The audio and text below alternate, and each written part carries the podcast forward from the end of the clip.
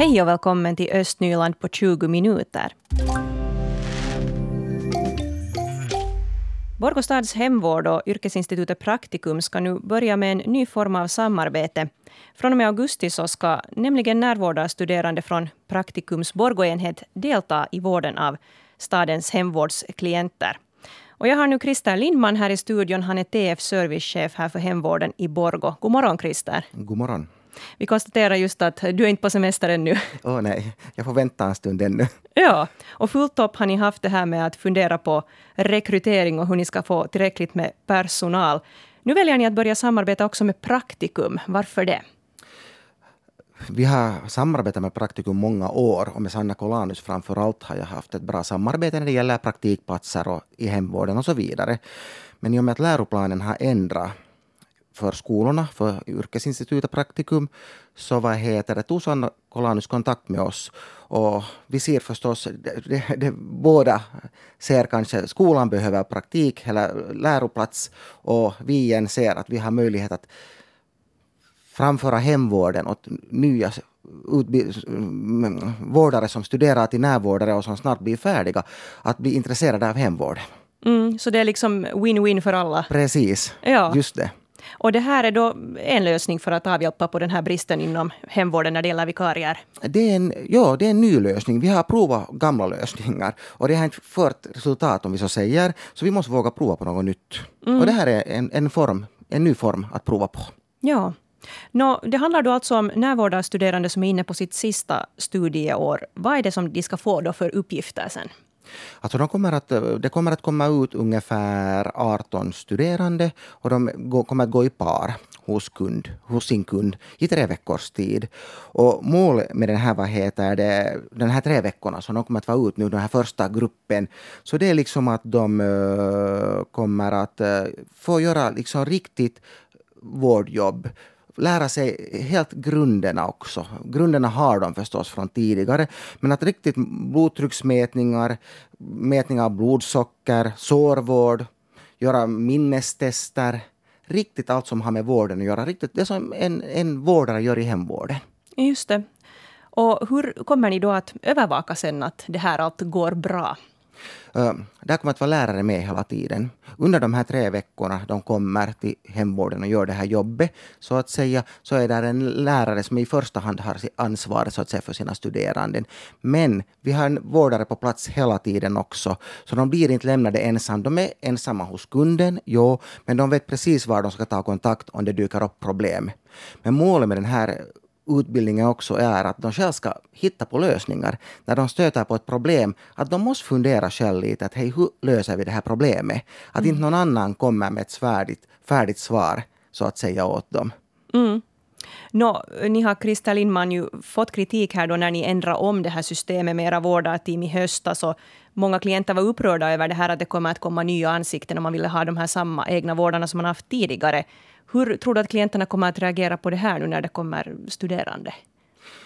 No, överlag när vi haft studerande på praktik, på normala praktiker, så har vi inte haft sådana problem att det skulle ha varit någon negativ reaktion. Och i det här fallet måste vi komma ihåg att det här, de kommer att få en extra extra besök en del kunder till och med. Och när de är två timmar per dag så de kommer att få en extra guldkant på vardagen om vi så säger. Våra besök kan vara ganska korta, en halvtimmes besök är ganska normalt hos oss. Nu kommer de att få två timmars besök kommer de att få istället. Inte kostar dem något extra, utan det är helt, kommer att vara helt avgiftsfritt det här studerandes besök så att säga. Just det, så det kanske blir till och med att många tycker att det är bättre Hoppeligen. system. Jag hoppas faktiskt det. Hur många klienter är det som berörs av, av de här Ungefär nio kunder kommer det att vara frågan om.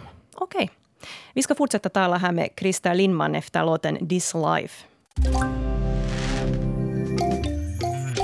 Och det som du har kämpat med här i flera månader redan inom hemvården är ju det att det är inte så lockande det här med hemvård i dagens läge. Det är svårt att få nyanställningar, det är svårt att få vikarier. Hur tungt har det här jobbet varit här under våren? Visst har det varit tungt. Det går inte att säga att det inte skulle ha varit det. Inte att vi har faktiskt kämpat emot vind med tanke på att hitta vikarier, att hitta fasta anställningar. Fasta anställningar har vi lyckats med rätt så bra i alla fall. Att vi har fått våra fasta tjänster besatta, det har vi gjort. Men vikariat, längre vikariat har vi haft kämpigt med. Men det ser faktiskt ljusare ut nu, det måste jag säga.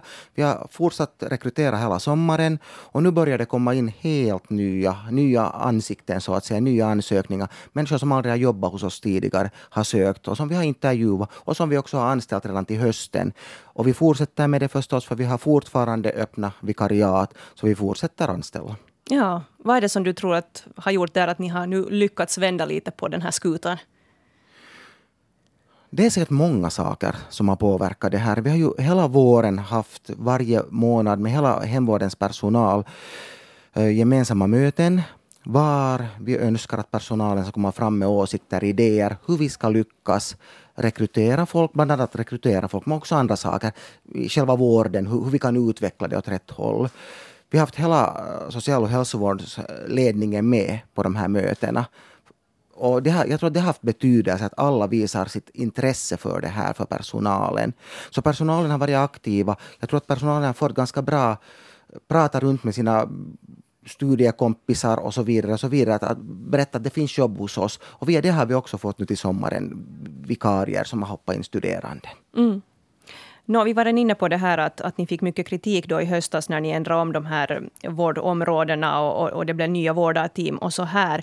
Är det några nya förändringar på gång nu till hösten? Det är det, så att säga. Vi, vi har ju eh, optimer, vi optimerar, optimerar jobben åt våra skötare. Alltså våra skötare ser sina jobb i mobiltelefonen. Men optimeringsprogrammet är inte så bra där. Så vi kommer att vi, eller vi har redan skrivit under kontraktet. Vi kommer att köpa in ett nytt optimeringsprogram som ska göra det bättre för personalen. Det här nya optimeringsprogrammet kommer bättre att ta i beaktande skötar, skötarnas matpauser, kommer också att ta i beaktande avstånden mellan kunderna som inte det här gamla gör. Så det borde bli bättre. Och där har också personalen fått vara med och lyssna på det här företaget som vi köper det in av. Att hur det kommer att se ut i framtiden. Och listorna ser bättre ut. Det som de har kunnat uppvisa åt oss nu, så det ser mycket bättre ut för personalen. Mm. Nu betyder det här samtidigt att det är många klienter som kommer att få en ny sån här egen vårdare? En del. Det kommer att påverka en del, inte så många. Att våra rutter som vi har haft tidigare, att grunden kommer att stå fast. Det kommer det att köra. Men för en del blir det att justera på. Hur många kan det beröra? Vi har pratat om ungefär 20 kunder så här långt är det pratat med det här företaget som vi, vad heter det, kommer att köra det här samarbetet med. Så det är inte många vi pratar om i det här fallet nu. Mm. ni fick ju kritik just för den här informationsgången, att ni ganska sent då berättade om de här förändringarna. Hur planerar ni att göra det här den här gången? Vi har lärt oss av våra misstag, det lovar jag. Vi kommer att informera de här kunderna som det gäller. Vi kommer också att informera alla kunder förstås om att vi kommer att börja ett nytt optimeringssystem, även fast det inte kommer att drabba dem. Men vi kommer att sätta ut meddelanden om det här i tid. Det här kommer att ske under hösten, för hösten hoppas jag. Jag hoppas det ska ske så snabbt som möjligt, hoppas jag, för att det här kommer att underlätta, uh, underlätta vardagen för oss, som vi så säger. Och vi kommer att kunna snabbare reagera när det blir förändringar i, i när någon, någon anhörig sköter kunden till exempel, eller de hamnar på sjukhus och vi gör avbrott för kunden. Så det här programmet reagerar snabbare och rättvist fördelar ut de här jobben. Så situationen borde bli bättre både med tanke på personal och klienter? Då? Absolut. Och det här kommer också att göra att vi kan erbjuda den tid vi har lovat kunderna, bättre kunna liksom tillgodose det, att vi kan vara den tiden hos kunderna som vi har lovat. Tack för att du kom hit idag, Krista Lindman. Tack. En ny dokumentärserie spelas just nu in i Borgo. Det är produktionsteamet i serien Finlands historia som har intagit Postbacken i Ilby och Levinska källaren och, Domkyrkan här i centrum från i måndags till och med idag. Och den här dokumentärserien den kommer att sändas på Yle Arenan i vinter. En mockumentär dokumentär är alltså fiktion som är gjord med ett dokumentärt grepp. Och den här serien kan alltså se ut och kännas som en dokumentär samtidigt som det är total fiktion. Den här dokumentären spelas inte bara in i Borgo utan den har också en Borgobördig regissör faktiskt och manusförfattare. Han heter Herman Karlsson. Så det vi filmar nu är Finlands historia. Och det, det är då det, en serie vi går igenom Finlands historia från det att neandertalarna har kommit hit som första, första typerna ända tills självständigheten 1917. Och, och, då har vi en berättare som berättar hur, hur de kom hit och varför de kom hit från början. Och så har vi hittat på, eller jag har hittat på som har skrivit manuset, en massa orsaker och samband kring händelser som nog har skett på riktigt som sen leder oss ända fram till självständigheten. Och det är då till en viss del fiktion? Det är till en jättestor del fiktion. Men jag kan berätta ett exempel. Att i vår serie så när Finland blir, blir en del av Ryssland 1809 så är det inte det att Sverige och Ryssland skulle kriga och, och Ryssland skulle vilja ha Finland utan tvärtom. Sverige vill bli av med oss och därför krigar de. Och sen förlorar Ryssland och är tvungna att ta oss. Varför gör ni serien? Egentligen så gör vi den för att no, underhålla i huvudsaken men jag gör den själv av, av intresse för historia och för humor. Men sen som en biprodukt som egentligen har blivit en ganska viktig är ju, är ju hela det här eh, kanske samhällsklimatet där vi lever i och speciellt USA med, med fake news och så vidare. Så nu har vi hittat på en, en humorserie, en dokumentär där tittaren själv måste fundera på att vad är sant av det här och kanske det väcker då ett visst intresse att ta reda på också. Och just den delen har blivit kanske viktigare för mig här under, under produktionens gång. Inspelningarna började ju förra veckan i Östersund och nu den här veckan fram till imorgon onsdag så är ni här i Borgå och filmar. Varför är ni just i Borgå? Egentligen så hänger det ihop med det att jag kom ihåg att de här inspelningsplatserna som vi nu är på finns. Jag har varit här i Levinska källaren någon gång på, på någon bröllopsfest och så när vi behövde en slottssal så kom jag ihåg att åh just det, där fanns ju den. Och på postbacken så, så har jag varit och sett på sommarteater och kom ihåg att där fanns en snygg kaffestuga som vi sen har använt som bar och, och en annan stuga som kunde passa som inspelningsutrymme. Och du är ju själv också ursprungligen från Borgå. Hur känns det att få vara här och filma? Men det är ju roligt, det är alltid roligt att komma tillbaka till Borgå. Ja, inte kan jag annat säga. Och sen är det ju nära Helsingfors och största delen av teamet som är med bor i Helsingfors. Så, så det är lätt att komma hit. Regissör och manusförfattare Herman Karlsson hörde vi där. Förutom honom består produktionen också av ett 30-tal andra finlandssvenskar. En av dem är skådespelaren Emma Klingenberg. Hon spelar en hel del olika roller. Oj, de är ganska många. De är 17 till antalet. De är väldigt olika från varandra. Och de sträcker sig ända från eh, neandertalstiden, sten, stenåldern och, och det där ända tills, ja vad ska man säga, till mer, ja jag spelar också modern, mo, mera moderna roller. Så det där eh, väldigt varierat. Och hur svårt är det att bemästra så här många olika roller?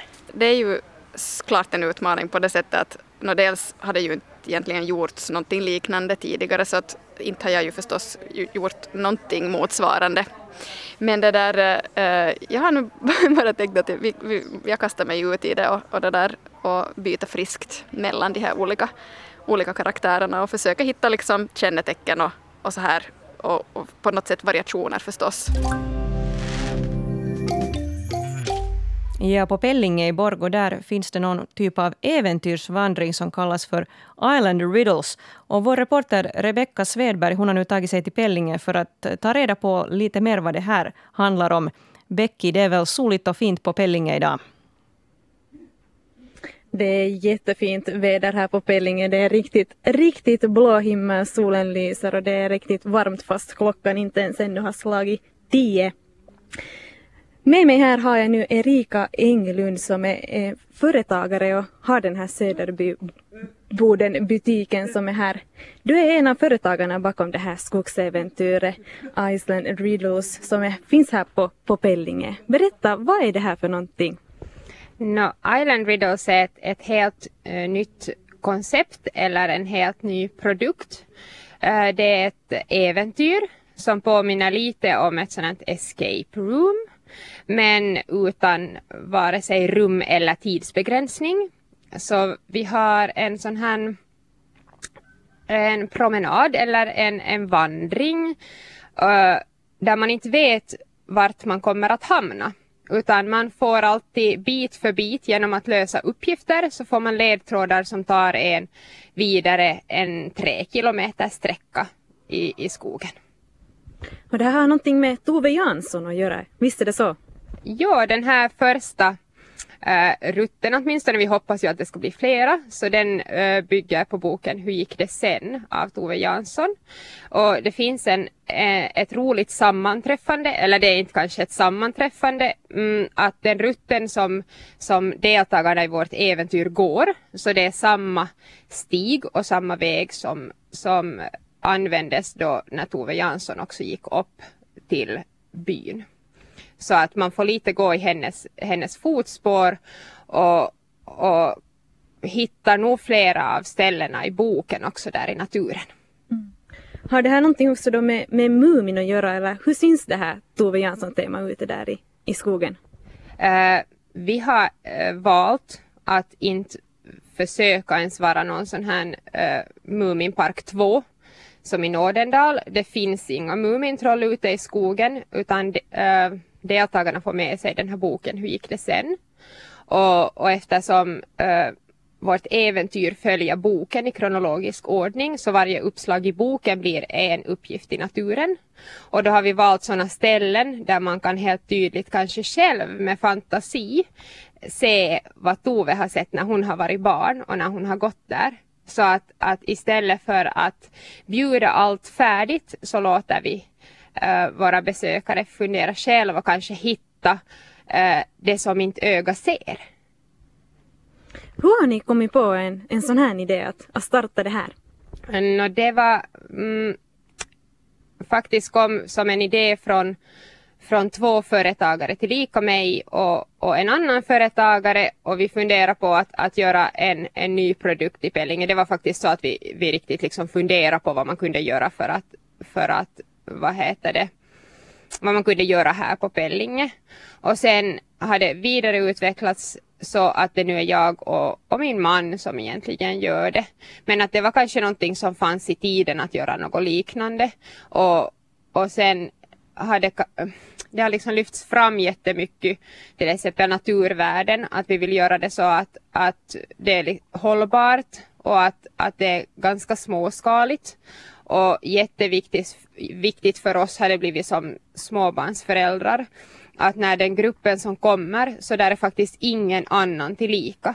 Utan när man kommer så så får man, man får vara närvarande med sin egen grupp. Där, där är inte liksom kö, trängsel, man behöver inte vänta på sin tur utan man kan faktiskt bara liksom umgås med dem som man kommer med. För vem passar, passar en sån här rutt? Ja, vi har haft allt från förskolegrupper till företagare som, som är på så rekreationsdagar. Att med mindre barn så så rekommenderar vi, eller alla får med sig ett sånt tipshäfte.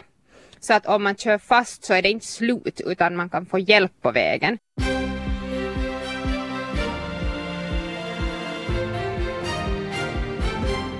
Klockan är halv tio och det blir nyheter från Östnyland.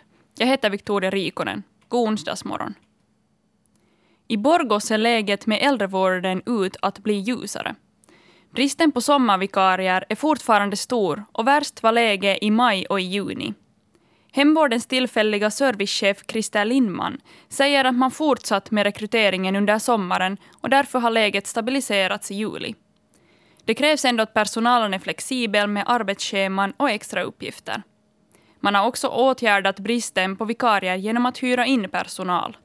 Det är första sommaren man har blivit tvungen att göra det. I framtiden kommer man att ta i bruk ett nytt optimeringsprogram som gör det lättare att fördela arbetskraften. Och mera vårdnyheter från Borgo. Från och med augusti kommer Praktikum och Borgå stad att samarbeta i arbete med vården. Närvårdarstuderande från yrkesinstitutet Praktikums Borgåenhet ska delta i vården av hemvårdens klienter. Målet är att de studerande ska få en del av sin undervisning i arbetslivet. Studerande får egna kunder som de besöker två timmar varje dag under tre veckors tid. Tillsammans med andra studerande och lärare hjälps de åt att arbeta med olika workshoppar. Lärarens roll kommer att bli att fungera som stöd i bakgrunden. Borgobon Timmy Lindros fick guld i en frisbeegolfturnering i Nokia. Det skriver tidningen Osima. Turneringen European Amateur Open spelades under veckoslutet. Timmy Lindros representerade Porvon frisbeegolfseura. Också Sam Härkönen från Borgo deltog och slutade på en andra plats i sin klass. Postbackens sommarteater i Borgo hade publikrekord i år. Pjäsen som spelades var Spanska flugan.